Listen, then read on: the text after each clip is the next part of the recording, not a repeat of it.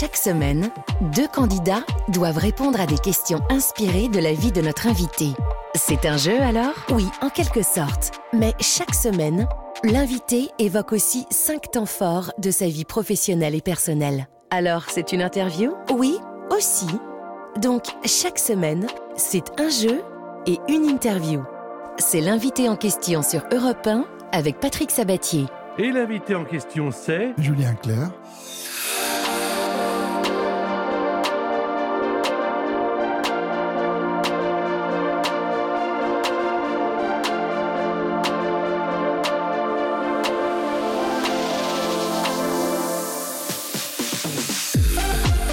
Eh bien, nous voilà, comme tous les dimanches, entre 17h et 18h ensemble, après Isabelle Morizet, qui nous a fait de belles interviews, après euh, notre amie Stéphanie Loire, qui nous a emmenés dans sa musique. Voici Julien Clerc, qui est notre invité, qui est votre invité. L'invité en question, hein, je vous le rappelle, il y a cinq thèmes, cinq thèmes, cinq mots-clés de la vie de Julien, et puis deux candidats que je vais tout de suite d'ailleurs accueillir sur l'antenne de, de 1. Euh, il s'agit de Marisol, Marisol Thorne. Bonjour Marisol. Bonjour. Comment Je suis ravie d'être avec Non, vous. non, bah, écoutez, nous aussi, on est ravis. Euh, Vous connaissez un peu Julien Clerc, vous l'avez déjà vu en, en spectacle? Alors, je l'ai déjà vu plusieurs fois et j'attends le mois de mars parce qu'il vient aux Zénith de Pau. Ah Oui, bien absolument. sûr. J'ai déjà repéré qu'il venait bientôt. Euh, Oui, dans, bien sûr, Dans peu de temps, bien là, d'ailleurs, ce mois-ci, au mois de mars, absolument. Et vous l'avez suivi à la télévision et notamment dans The Voice, me dit-on. Ah oui, bien sûr. Euh, J'avais beaucoup aimé sa prestation. C'était quand même très classe, avec beaucoup de retenue, mais très, très professionnel. Comme d'habitude, Marisol, bienvenue sur l'antenne d'Europe 1. On va jouer avec vous dans quelques instants. Il y a également de Gournay-sur-Marne, un monsieur qui s'appelle Patrick. Patrick Leroy. Comment ça va, Patrick? Ben écoutez, ça, ça, ça va, mais avec un bras un peu dans le plâtre, mais bon, tout, tout va bien quand même. Qu'est-ce qui vous arrive? Euh, J'ai fait une chute euh, façon Belmondo dans Peur sur la ville en Ah oui, descendant d'accord. d'autobus. Ah, du bus. euh, ah, le Belmondo du bus. euh, Le Belmondo de la RATP. Je Voilà, comprends. exactement. Bienvenue sur l'antenne d'Europe 1. Vous allez jouer avec Julien dans un instant. Mais Avec tout de suite, plaisir. voici le premier thème. Julien, il s'agit de... This Melody. Alors, on va parler de This Melody, pas de cette chanson que l'on connaît bien, mais surtout de la, des coulisses de la création d'une chanson. Moi, j'aimerais savoir comment ça se passe, parce que pour moi, on se connaît depuis un certain nombre d'années, vous êtes l'un des plus grands mélodistes de la variété française, et je me dis, mais comment il fait ça? Il travaille sur son piano tous les jours, régulièrement, il est à l'improvisation, comment ça se passe? Non, je, je travaille par période. Et je laisse passer du temps entre les périodes pour euh, recharger euh, mes batteries et recharger mes idées. Et euh, ce que je fais aussi, il y a deux façons de faire une chanson. A soit trouver une mélodie comme ça, tout seul dans son coin, C'est ce que vous faites? Euh, euh, je fais ça. La je faisais ça, la moitié. On peut dire qu'il y avait la moitié des chansons faites comme ça, et l'autre moitié écrit où je prends un texte et je le mets en musique. De plus en plus, maintenant, je mets des textes en musique. C'est ce qui est pour moi le plus facile, et euh, c'est ce qui me, me fait surprendre par un texte. Euh, le nombre de pieds, l'histoire qu'il raconte, ça dépend. Et ça peut me donner une idée de mélodie. Voilà. Donc je fais ça maintenant de plus en plus souvent dans ce sens-là. Mais on va dire, avant, jusqu'à il y a une dizaine d'années, c'était 50-50. 50%, des chansons, la mélodie écrite avant, et là je la donne à un auteur, puis 50% de texte mis en musique. Des mots, il y en a des milliers, des notes, il n'y en a pas tant que ça. Pas tant que ça. Donc, je me suis toujours posé la question comment être inventif, comment être créatif? Alors, en ce qui concerne les mots, que je n'écris pas, donc je, je parle à la place des auteurs, mais je pense que ce qui est intéressant, c'est pas le sujet. C'est intéressant le sujet, mais je crois qu'il est encore plus important, c'est l'angle, comme les journalistes, l'angle sous lequel on traite un sujet. Par exemple, un sujet comme l'amour, qui, on le sait, le sujet le plus décliné, le plus chanté dans toutes les civilisations humaines, depuis que l'homme est homme, il n'y a pas de raison pour que ça continue pas encore un million d'années, puisque c'est la façon de le traiter et ce qu'on raconte. La façon de le raconter, plus exactement. Bon, sinon, il n'y a pas que des chansons d'amour, évidemment. Alors là, ça peut être n'importe quoi une chanson, mais ça dépend du talent de l'auteur. Regardez, je reprends en ce moment une chanson, c'est un bon exemple. Je reprends cette chanson que chantait Yves Montand à bicyclette. Bon, parce que j'ai fait un petit disque de reprise. Bah, qu'est-ce que ça raconte à bicyclette? Bah, C'est cinq euh, personnes, je pense, quatre garçons, une fille, qui font du vélo. Mmh. La fameuse dans Paulette? dans la nature. Ouais. C'est ça la chanson. Et pourtant, c'est une chanson géniale. C'est la façon dont l'auteur, qui était donc, je crois, Pierre Barou, a, sans doute en faisant appel, je suppose, je ne le connaissais pas bien, Pierre, sans doute en faisant appel à des, à des souvenirs, je suppose. C'est quelque chose de complètement cinématographique. Ça n'est pas une grosse histoire, mais c'est une chanson géniale. Donc c'est la façon de traiter ce petit sujet. Et puis vous avez une chanson comme euh, Ne me quitte pas, par exemple, qui est une chanson qui est un thème, j'ai envie de vous dire, rabâché sur la, la- Mmh. la personne qui La se, fait qui se fait quitter. Hein, parce que c'est ça, je pense que c'est un homme qui se fait quitter. Oui. Euh, là, c'est le génie de Jacques Brel, et le, le génie poétique de Jacques Brel pour traiter ce sujet. Et il y a vraisemblablement 200 autres façons de traiter la- la- le fait de se faire quitter. D'ailleurs, nous, on l'a fait avec Rodagil dans une chanson qui s'appelait Souffrir par toi n'est pas souffrir. C'était le même sujet. Alors, al- alors, Jacques Brel, c'était pour euh, Suzanne Gabriello. il paraît. ouais. Hein, euh, Ouais, et vous, paraît. souffrir Moi, c'était pour France Gall, et, euh, qui, qui était en train de me quitter. J'avais demandé à Rodagil, qui, dont c'était pas le genre, franchement, de faire des, des chansons de, sur commande. Mais là, je lui avais supplié de m'écrire une, une chanson, pensant que ça arrangerait les choses. Ce qui n'a Elle vous pas, été le cas. N'oubliez pas que quand Julien Clerc écrit une mélodie, c'est toujours. Les gens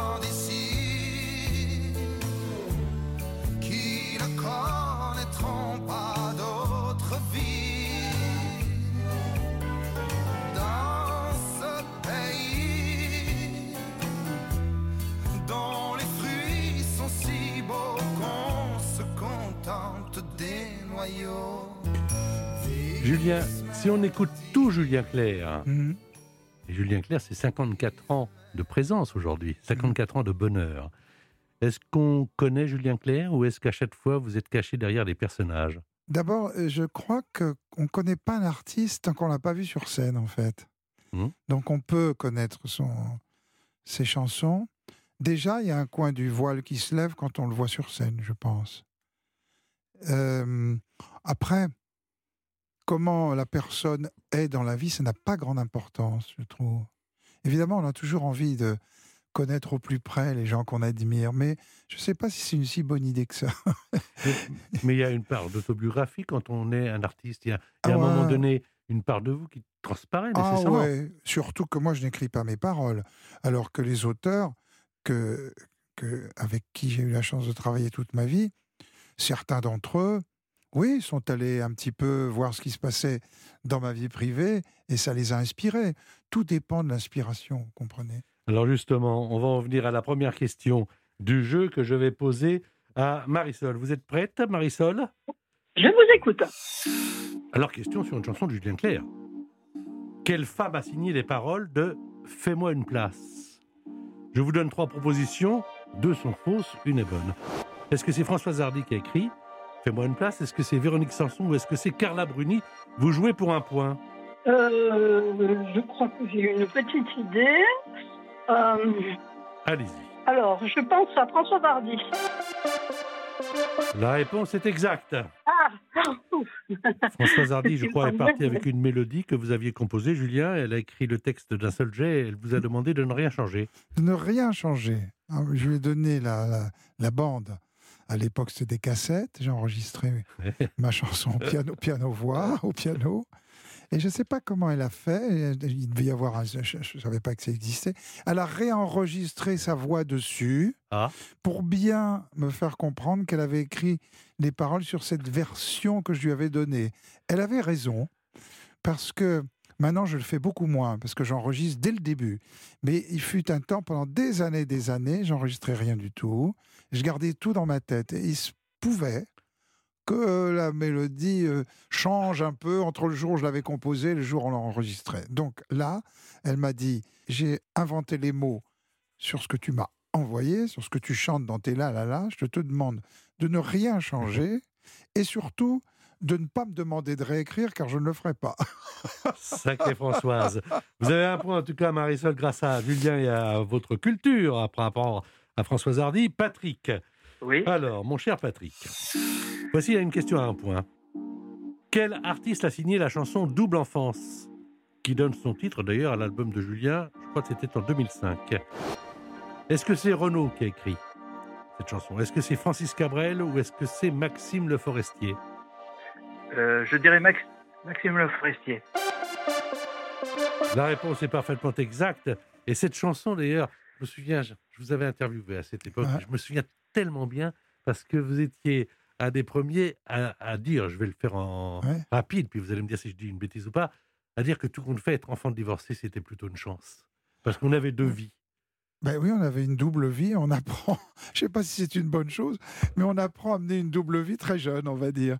Et donc, euh, non, mais surtout, c'est que c'est des chagrins, évidemment, et c'est même un chagrin qu'on garde toute sa vie, parce que quelque part, on recherche tout le temps cette image de ses parents l'un à côté de l'autre. Et en même temps, sur le plan émotionnel, euh, c'est très enrichissant. Ça vous donne une richesse, je crois, émotionnelle. Ça vous rend sensible. Et évidemment, pour le métier que j'ai choisi, c'est une bonne chose. On aura l'occasion d'en reparler puisque vos parents, euh, votre maman et votre papa étaient d'origine sociale différente, de Oui. goûts différents, de nature différente. Et donc, ça, ça, ça a été une éducation complémentaire. L'invité en question, Patrick Sabatier sur Europe 1. Et l'invité en question, c'est Julien Clerc, deuxième thème que l'on aborde. Allez-y, créole, créole. Mhm. Un grand-père euh, maternel. grand-père Créole. maternel, guadeloupéen. Moi, je voudrais savoir si ça vous a enrichi, si ça vous a apporté quelque chose et si vous n'aviez pas été de ces origines créoles, est-ce que vous aur- vous auriez non pas été Julien Clerc, mais un autre personnage? Ben, euh, sans doute. Parce que les deux choses, un, que mes parents se séparent, et deux, qu'ils soient, que un des deux parents, c'est-à-dire la mère, soit fille euh, d'un Antillais, ça a été très important. Dans un premier temps pour mon imaginaire, dans un deuxième temps pour me faire comprendre, euh, très très jeune, qu'il y avait des races et qu'il pouvait y avoir des problèmes entre les races. Et puis aussi, il y a aussi toutes les choses qui sont euh, qu'on ne calcule pas, qu'on ne sait pas, des histoires de gènes, de choses comme ça, qui fait, qui fait que vraisemblablement les Antilles m'ont apporté sur le plan musical quelque chose que je ne contrôle pas, mais qui m'a aidé à composer. Mélissa métisse d'Ibissa vit toujours dévêtue. Dites jamais que je vous ai dit ça ou Mélissa me tue. Le matin derrière ses canisses alors qu'elle est moitié nue. Chez Mélissa y a tout plein d'inconnus. Descendez ça c'est défendu. Oh c'est indécent. Elle crie mais bien entendu personne ne descend. Sous la soie de sa jupe fendue, en zoom en gros plan, tout un tas d'individus, film noir et blanc. Alors, il y a Mélissa, mais il y a également une certaine Hélène. Hélène,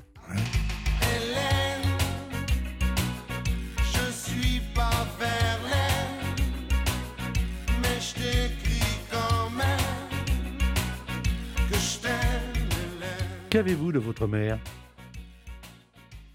Je pense que je fais bien la cuisine comme elle. Je peux avoir une tendance à la paresse, mais ça ne se voit pas. Ça ne se voit pas parce que ça n'est pas. Je me souviens quand on faisait les cours avec Madame Charlot, elle me faisait certains exercices. Elle était drôle, Madame Charlot, c'est une Suisse allemande. hein. Alors, elle- Madame elle- Charlot qui donne des cours de chant. elle donnait des cours de chant. Elle est partie maintenant depuis des années. Maintenant, je travaille avec quelqu'un d'autre, avec qui les rapports sont d'ailleurs complètement différents, sauf que le point commun, c'est qu'on parle beaucoup. Avec son prof de chant, on parle beaucoup. Il y a autant de passages parlés que de passages travaillés, Mhm. car les profs de chant sont un peu, ils sont un petit peu psy, ils sont un peu. Mais vous- prenez encore des cours de chant? Ah bah, j'en prends euh, tout le temps, toute l'année, tout le temps, deux, deux fois par semaine. elle, avait un truc très vrai, euh, Anna Charlot. Elle disait, pour faire telle note euh, toute douce, il faut être à l'intérieur comme un. Elle me disait, c'est le gant de fer dans la main de velours. J'aimais bien cette expression. C'est-à-dire, pour faire une note toute douce, toute susurrée, ça demande à l'intérieur de soi d'être dur comme ça. Et, euh, et c'est comme ça que vous sortirez la plus jolie note onctueuse et du velours. Donc, euh, de temps en temps, quand elle me faisait travailler, je me souviens, elle me disait paresseux. elle me disait ah les îles. Alors, euh, la façon de travailler avec Jérémy Reynolds aujourd'hui, qui est un, peu un peu génial, euh, c'est une façon différente. Mais Madame m'a- m'a donné des bases dont je continue tout le temps à me servir. Euh, voilà, donc je peux avoir une tendance comme ça à me laisser un petit peu aller, si vous voulez. Et alors que c'est une chose que tous les gens qui m'entourent ignorent complètement. Ils ne savent pas ça. Mais moi, ne je vont sais- pas écouter l'émission, en tout cas. Oui, mais moi je sais qu'il y a des moments où je me laisse un petit peu euh, aller comme ça. Alors Voilà. justement, quand vous ne chantez pas, quand vous n'êtes pas en tournée, quand vous ne sortez pas les jours heureux dont on parlera dans un instant, Mhm. quand vous ne faites rien, vous faites quoi? Je lis, je regarde des films, je fais les courses.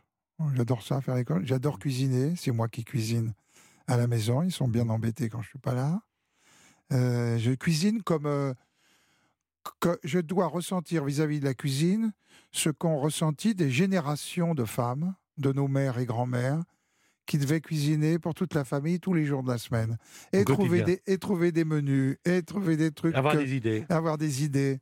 Eh bien, moi, je, je suis dans cette euh, position-là, sauf que j'y trouve du plaisir, hein, en vérité. Mais c'est vrai qu'à des moments, euh, je, ne crache pas sur, un, sur, sur une livraison. Voilà.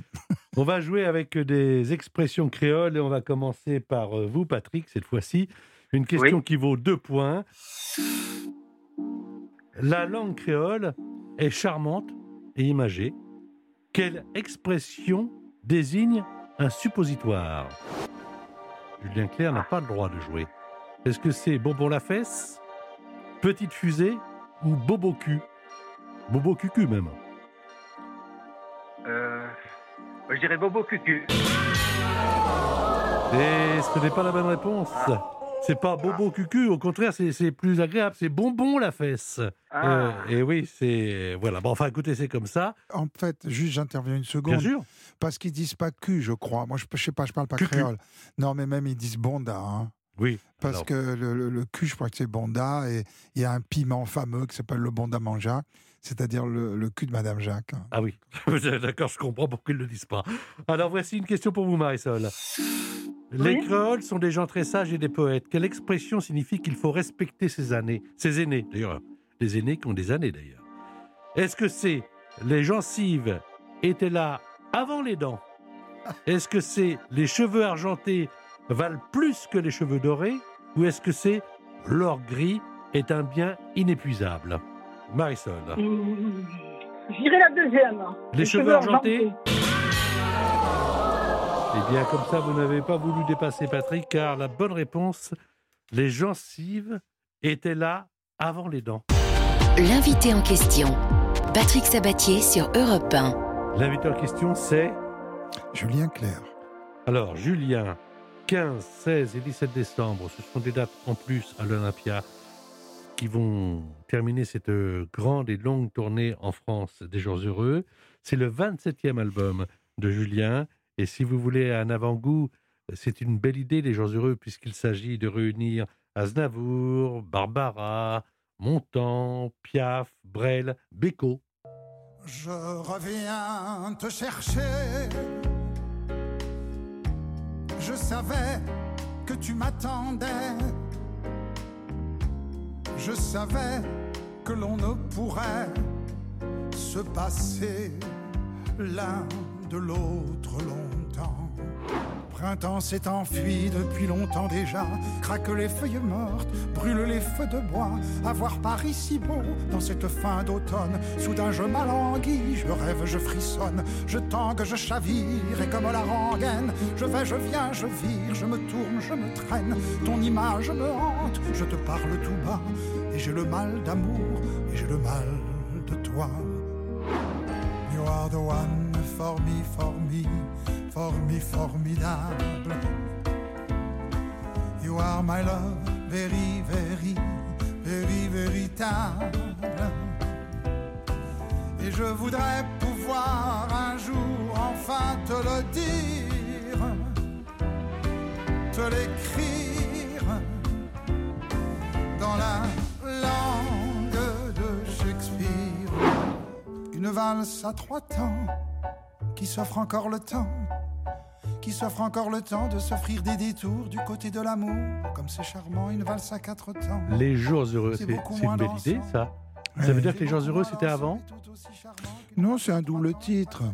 Euh, j'ai fait ce disque parce que j'ai pensé il y a deux ans euh, que ce serait bien que dans la nouvelle tournée, il y a un, un petit moment dans le spectacle qui soit dédié à ces gens qui m'ont inspiré, qui, m'ont, qui ont été euh, la bande originale de ma vie, si vous voulez.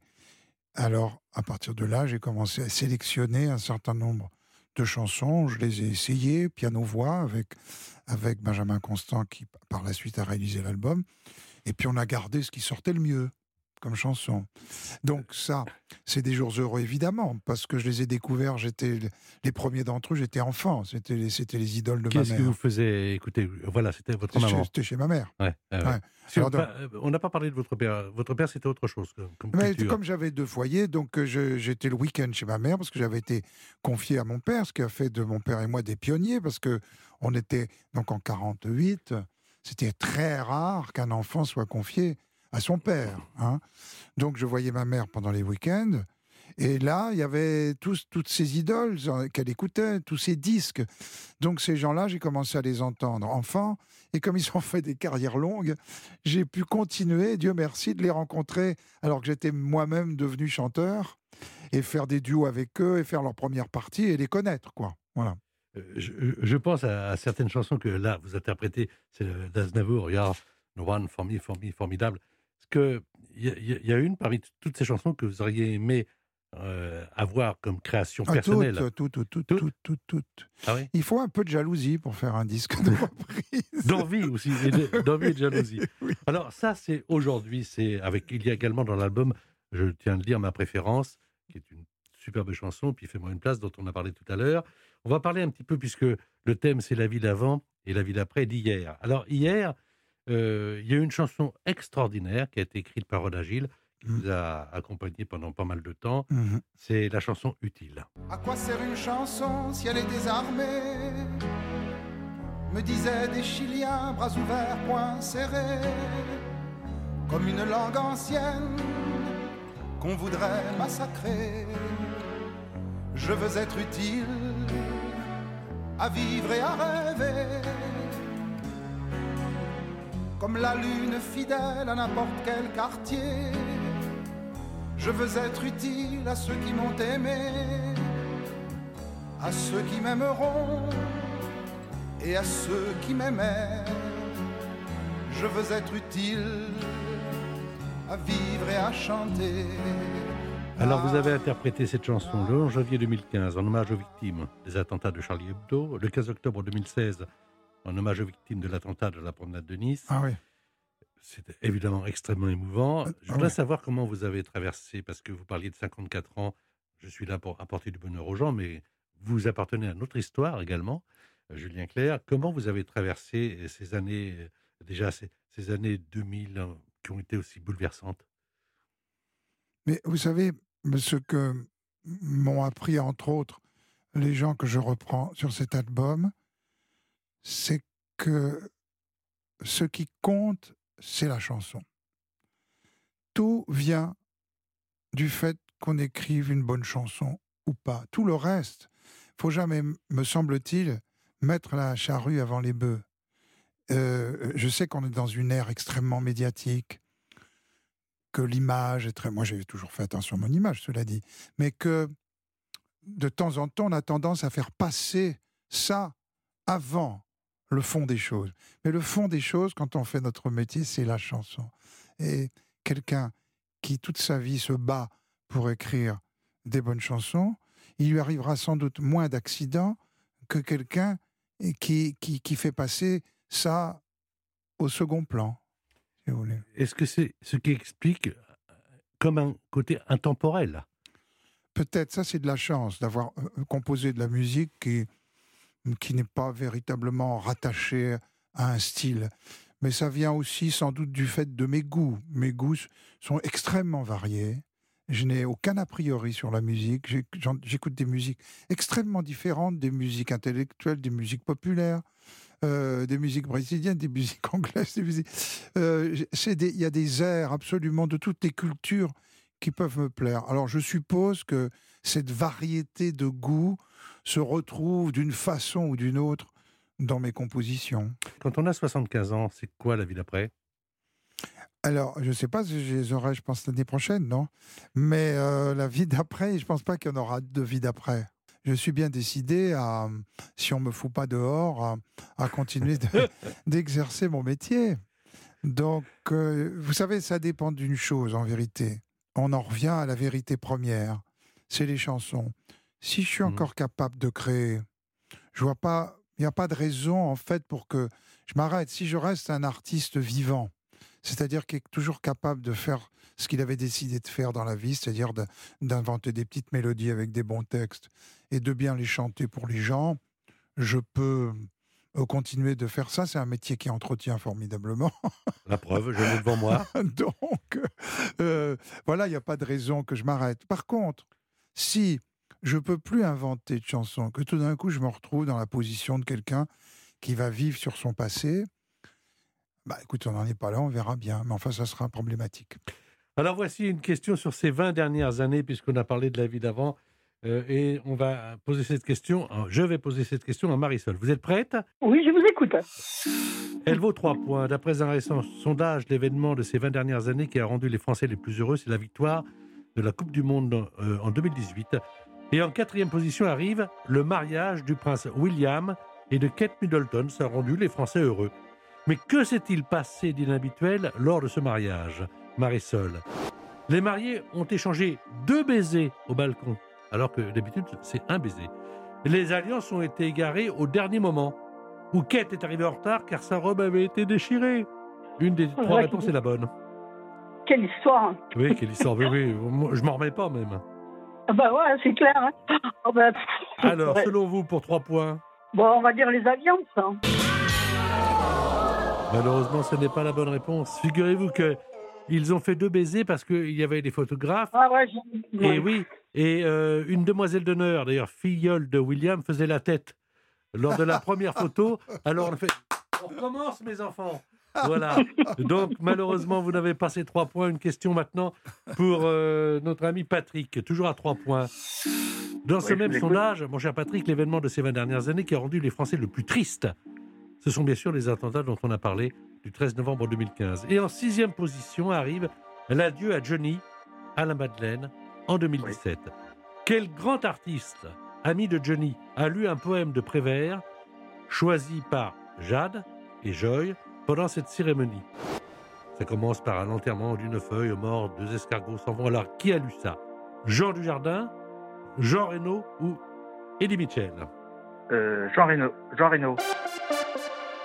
Réponse exacte, trois points. C'est effectivement Jean Reno, extrêmement euh, ému, évidemment. L'invité en question, Patrick Sabatier sur Europe 1. L'invité en question, c'est Julien Clerc. Je le disais juste avant la page de publicité, toutes les femmes, et la mienne aussi, ont été, sont ou seront amoureuses de vous. Il y a quand même quelque chose, moi, je vous connais depuis longtemps, on a même passé quelquefois des, lors d'événements des moments ensemble, et je me dis, mais, pas qu'est-ce qu'il a de plus que nous, mais quand même, il a, il a, il a ce je ne sais quoi qui fait que les femmes disent Ah, Julien, et même là, je dis, je reçois Julien Clerc sur Europe 1, ah Julien, ah Julien. Est-ce que vous avez conscience de, ce, de cette séduction, j'allais dire spontanée? Je vais vous poser la question un petit peu autrement, d'une façon Mm. jalouse. Est-ce que vous en jouez? Non, je trouve pas vraiment, non. Mais c'est vrai que j'ai eu de la chance à cet égard. Euh, je me souviens, il y a très très longtemps, sur une plage, nous, dans la famille, on n'allait pas beaucoup au bord de la mer, on allait à la campagne, c'était le pays de mon père. On n'allait jamais à la montagne. Et on allait quand même un peu à la mer l'été, mais pas dans les mers chaudes. et donc, euh, il y avait une personne qui était là, qui nous gardait plus ou moins. J'étais, j'étais pas vieux, hein. Mais, mais j'étais avec mes frères et sœurs, et tout, je sais pas, je devais avoir 13 ans, 12 ans. Et je la revois qui m'essuyait euh, le dos parce que on était en Bretagne, pourquoi il faisait pas si chaud que ça. Et, et elle me disait, toi, tu vas plaire aux femmes. C'est, amusant. Et vous aviez quel âge? Je sais pas, 13 ans, Ah ouais. 14 ans, c'est, bizarre. Ah, ça remonte. Alors après, mais ça, ça m'est revenu après par la suite comme ça. Mais quoi qu'il en soit, euh, c'est vrai que dès le début, j'ai eu un public féminin, mais comme beaucoup de chanteurs. C'est vrai que je paraissais beaucoup plus jeune que mon âge, parce que quand je regarde certaines photos de Salut les copains, euh, je paraissais, je sais pas, 16 ans quand j'en avais déjà 21 en fait sur les premières photos. Mais des fois, il m'est arrivé de penser que avoir une bonne gueule, euh, ça suffisait pas et que peut-être même ça pouvait être handicapant par moment. Voilà, mais après, c'est des pensées fugaces qui me viennent comme ça. Non, je crois surtout que c'est grâce à, la voix. J'ai une voix qu'on peut ne pas aimer, mais il y a quelque chose de magique dans une voix. Et on peut très bien aimer ou tomber amoureux d'une voix, en fait. Pas d'un, pas d'un, pas d'un physique. Il y a quelque chose, euh, euh, les chanteurs, c'est peut-être ce qui les différencie de leurs congénères, des autres, c'est que quand ils ouvrent la bouche et qu'ils ont une voix particulière, ça fait quelque chose. Euh, Pourquoi je dis ça? Parce que moi, je l'ai ressenti en allant voir certaines de mes des gens que j'admire au plus haut point. Et je me souviens avoir vu traîner l'année de ses 80 ans, rentrer en scène, vous l'avez vu ce concert, hein, au Palais des Congrès, rentrer en scène, il rentrait en scène sur Revoir Paris. Je me souviens encore, il a ouvert la bouche, il a dit Revoir Paris. C'est incroyable. On était amoureux de lui. Voyez, quand on entendait cette voix. Donc je, je pense sincèrement à la magie des voix. Et la dernière chose, j'ai des auteurs qui m'ont très très bien servi, qui ont Oui, lu. mais par voilà. exemple, là, quand Jean-Loup Dabadi vous, pré- vous Oui. propose Femme, je vous aime, Ah oui, au départ, je lui ai donné la musique. oui, mais au départ, vous, vous la sentiez, cette chanson? Du tout. J'ai même, je la trouvais trop. Too much. Je la trouvais, en plus, euh, je, je me disais, je pensais toujours à... Je, je- je faisais toujours mon travail sous la... Malgré tout, même quand j'écrivais pas avec lui, je sentais que Roda était pas loin derrière mon épaule là, et qui nous jugeait. Alors je me disais, jamais il aurait voulu qu'on Ouais. chante quelque chose comme ça. J'ai même, aussi ridicule, que quand je suis arrivé à Londres, puisque ce disque a été enregistré à Londres, j'ai montré toutes les chansons au producteur, qui était un anglais, qui parlait pas du tout le français d'ailleurs, mais je lui avais tout traduit. Pour que... Puis quand je suis arrivé à celle-là, je lui dis celle-là, je suis pas sûr de la faire. Alors le mec, il m'a regardé, il m'a dit mais t'es fou quoi. Donc, et j'ai enregistré la chanson. Et me souviens le jour des voix, j'avais une amie à Londres et elle était de l'autre côté de de la vitre et elle pleurait quand je chantais la chanson. Alors que moi, j'avais un petit refus par rapport euh, à la chanson. En plus, elle n'avait pas fait plaisir à Miu Miu qui m'avait dit, euh, je lui avais joué la chanson, elle avait dit, euh, femme, je t'aime. Vous aime,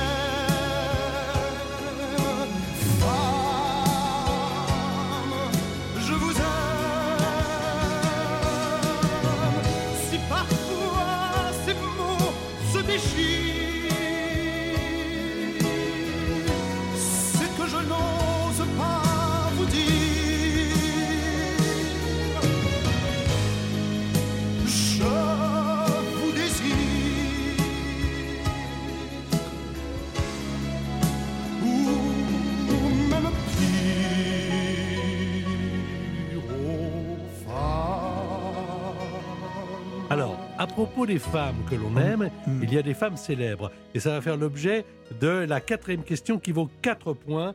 Et je vais la poser d'abord à Patrick. Évidemment, ce sont des questions différentes. Vous êtes prêt, Patrick? Oui, oui, tout à fait. Alors, pour l'instant, vous avez 4 points au compteur. Pendant ces années passées à la Maison-Blanche, aux côtés de son mari Barack, Michelle Obama s'est investie dans de nombreuses causes, euh, comme la campagne contre l'obésité. Qu'a fait la première dame, Michelle Obama, pour promouvoir ce combat? 1. Elle a posé nue. 2. Elle a fait un concours de hula hoop avec la championne de cette discipline. 3, elle a fait un jeûne complet pendant 10 jours et a perdu 8 kilos devant les caméras. Cette réponse vaut 4 points. Euh, je dirais le hula hop. Vous l'avez dit au hasard? Euh, j'ai ma fille, j'ai ma fille qui fait du hula hop et alors donc euh, j'ai fait un peu le rapprochement.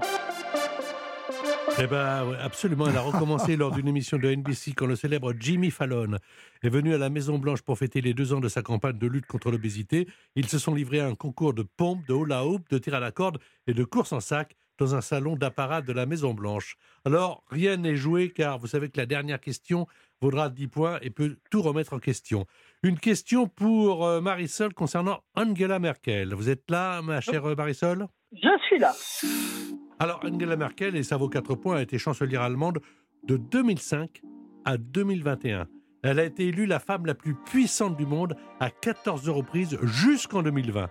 Elle a évidemment rencontré les plus grands de ce monde. Mais quelle faiblesse d'Angela Merkel Vladimir Poutine a-t-il utilisé pour la mettre à l'aise, mal à l'aise évidemment, lors d'une réunion importante en 2006 Julien croit savoir, mais Ouais. chut Première proposition, il a utilisé sa peur des chiens. Deuxième, sa peur des orages. Troisième, son horreur des cigares. Ça vaut 4 points, votre réponse. Les chiens. Est-ce que c'est vrai, Julien Ouais, ouais, ouais. Absolument. Ouais. Il a Oui, faim d'oublier, il a faim d'oublier, Vladimir Poutine. Tu parles, mon œil. Cette phobie des chiens que tout dirigeant étranger connaissait et a lâché son labrador. Pourtant, un labrador, c'est c'est Ouais. pas, c'est pas un chien féroce. Et euh, Angela Merkel donc a très mal pris euh, cette affaire. Mais en tout cas, vous, vous l'avez bien pris puisque ça vous rapporte 4 points supplémentaires. Donc, 5 points pour Marisol, 8 points pour Patrick. Mais il y a la dernière question qui va être une question à 10 points. Donc, tout peut être remis en jeu. On a parlé des femmes qui nous aiment et des femmes qui l'aiment. Dans un instant, on parlera du dernier thème. C'est sur Europe 1 et c'est Julien Clerc. L'invité en question. Patrick Sabatier sur Europe 1. Et l'invité en question, c'est. Julien Clerc, Alors, je montre le dernier carton. C'est. The Voice. Alors, vous avez été euh, juré, Mhm, faisant partie d'un jury mhm. dans The Voice. Euh, et alors, Marisol disait d'ailleurs tout au début de l'émission, tout au début, j'ai aimé sa, sa retenue, sa classe, une forme de, de- de sérénité dans son jugement. Mm. C'est pas facile non plus. Non, c'était pas facile parce que la chose la plus compliquée pour moi, parce que c'était pas tout à fait mon fort, c'était euh, d'exprimer, de mettre des mots sur mes émotions. Mm.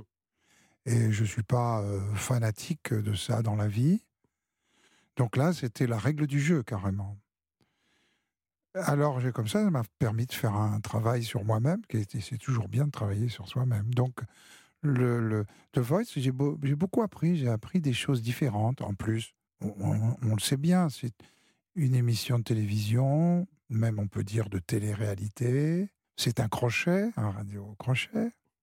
Donc, il y avait plein de choses. Si vous voulez, j'étais pas dans mon endroit de confort. Je sortais de ma zone de confort. Et c'est pour ça que je l'avais fait. Parce que je sortais de ma zone de confort, ça me permettait d'apprendre, de, de- Alors, et, et- et puis juger. Alors, on parlait tout à l'heure de mai 68. euh, quand vous avez commencé, évidemment, il y avait cette chanson.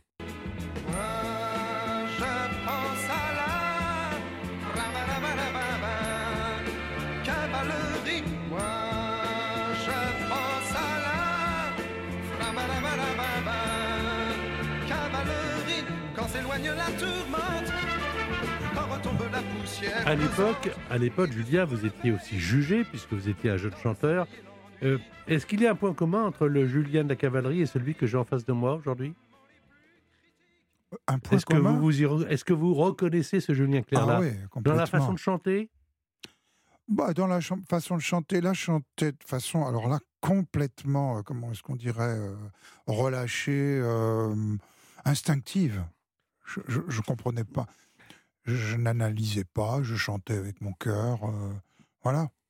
Donc, euh, et après, il m'a fallu, il m'a fallu du temps pour retrouver ce lâcher-prise-là. Je suis passé par différentes périodes. Et maintenant, je pense que je l'ai, je l'ai retrouvé. Mais à l'époque, j'avais pas de doute. Parce que j'avais jamais fait de tournée longue, parce que, bon, alors j'arrivais derrière un micro, je chantais ma chanson, que j'avais créée, que j'avais inventée au piano. Après, c'est la multiplication des efforts, euh, tout ça qui m'a qui m'a fait comprendre que je devais travailler en fait, que le don, ça suffisait pas. Voilà. Et avant d'atteindre un parfait lâcher prise, comme il y a dans la cavalerie, il m'a fallu. Je suis passé par différentes phases. Alors, The Voice, c'est une émission de télévision. Voici le générique.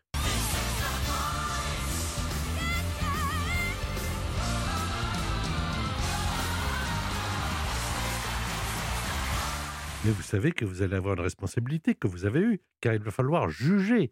Et peut-être que votre euh, jugement va être euh, définitif pour euh, un- chanteur qui, comme vous, n'avait pas le trac. Mais Alors, on ne juge pas, à mon sens, j'aurais pas jugé de la même façon si je jugeais, admettons, par exemple, des auteurs-compositeurs qui chantaient leurs propres œuvres. Là, n'oublions pas que la règle du jeu, c'est de juger quelqu'un qui arrive avec une chanson déjà connue et qui nous montre ce qu'il en fait. Donc, c'est, on juge un interprète. C'est très important, ça. C'est pas la même chose. D'ailleurs, je pense que dans les gens qui viennent là en tant qu'interprètes, je suis sûr qu'il y a des auteurs-compositeurs. Mais ils se disent peut-être, ça va être une façon plus facile de, de me faire connaître, ou ils ont envie de se frotter à ça. Je ne sais pas quelles sont leurs, leurs motivations. Bon. Mais en tout cas, on juge un interprète. J'aurais jugé différemment si j'avais jugé un, un auteur-compositeur. Même un auteur-compositeur qui chante sa propre chanson. Il y a certains moments, il peut même chanter pas très juste, si ça se trouve. Ça va pas être gênant, parce que Non. on va sentir que c'est c'est c'est dans son, dans son truc, c'est dans le personnage, c'est dans l'œuvre qu'il fait. Un interprète, vous êtes obligé de juger l'interprétation. Voilà. Mon métier depuis 50 ans et plus, c'est de donner du bonheur aux gens, c'est ce que vous avez déclaré. Est-ce que vous, vous prenez autant de plaisir quand vous montez sur scène, là vous êtes en tournée, qu'avant Est-ce que vous Ah avez oui, encore, encore plus, un peu ouais. peur? Comment Bah, ça se bien passe sûr, quand le rideau le- s'ouvre Vous savez, euh, moi j'aime bien être tôt dans les, arriver tôt dans la loge. Après, je tournicote. Je suppose que c'est des formes que prennent le trac de certains gestes aux mêmes heures, aux mêmes heures avant les spectacles. Euh, voilà, c'est la forme que prend le trac. Le trac, il reste toujours tapis dans un petit coin là. Puis si tout d'un coup ça se passe mal, il peut ressurgir comme ça tout d'un coup. Ce qu'il y a, c'est qu'à force de faire ce métier, la scène devient un endroit sur le, ça devient une façon de vivre. Si vous avez un ennui quand vous avez 21 ans, 22 ans, vous pouvez mal le prendre. Si vous avez un ennui à mon âge aujourd'hui, vous allez vous en servir. Vous allez dire merde, je me suis planté, pardonnez-moi, je recommence. Voilà. Alors voici la dernière question pour euh, Marisol et pour Patrick. Elle vaut 10 points. C'est une question dite sèche, c'est-à-dire qu'il n'y a pas de proposition, mais je ne la trouve pas très compliquée. Vous aurez 10 secondes pour y répondre. Quel chanteur international était surnommé The Voice? C'est cool. On donne des propositions à la régie de que l'on va m'apporter en studio avec euh, Julien dans un instant. Et qui va marquer ces 10 points supplémentaires ou qui ne les marquera pas? On va m'apporter ça dans un instant. Voilà. Je rappelle que le gagnant part une semaine en famille en VVF. VVF, c'est les vacances dans plus de 100 destinations en France. Vous ferez des découvertes sportives et culturelles en famille et des activités en pleine nature avec de l'ambiance et des rencontres. Il y en a pour tous les goûts. Vous pourrez faire du cheval, des randos, du surf, du paddle, du VVT, du rafting et bien d'autres activités, mais aussi des balades où vous vous reposez tout simplement lors de ce séjour pour 4 personnes en pension complète que vous choisirez sur vvf.fr. Patrick, qui euh, surnomme-t-on The Voice, vous dites? Alors j'ai dit un petit peu au hasard euh, Elvis Presley. Vous dites Elvis Presley. Marisol, à la question, Moi, je dis Frank Sinatra. l'un des deux a raison. Oui. L'un des deux a raison. Aïe. Et celui qui a raison, c'est celle. Car il s'agit de vous, Marisol. Car il s'agit bien sûr Oh, de Frank. Sinatra. Vous étiez c'est pas parti avec 5 points, vous en avez 10 supplémentaires, 15. C'est vous la gagnante du jour. Et croyais bravo, bravo Marisol. Je suis trop contente. Eh ben, écoutez, on est content pour vous. Euh, Patrick a joué avec nous. Merci pour votre participation, Patrick. Euh, je vous en prie, c'était avec plaisir. On va se retrouver la semaine prochaine avec. euh, ah, bah, ça, bah, je vous le dis pas. Ce sera un autre invité en question. La réponse, ce sera dimanche prochain.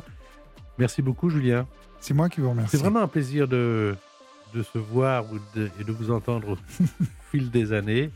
Euh, on sera spectateur évidemment de cette tournée qui va jusqu'au mois de décembre, qui se Mhm. termine ou pas à l'Olympia les 15, 16 et 17 décembre, Mhm, mhm. à propos de la sortie du 27e album, 27e album, un tous les deux ans, si on prend 54, divisé Mhm. par deux, de votre carrière.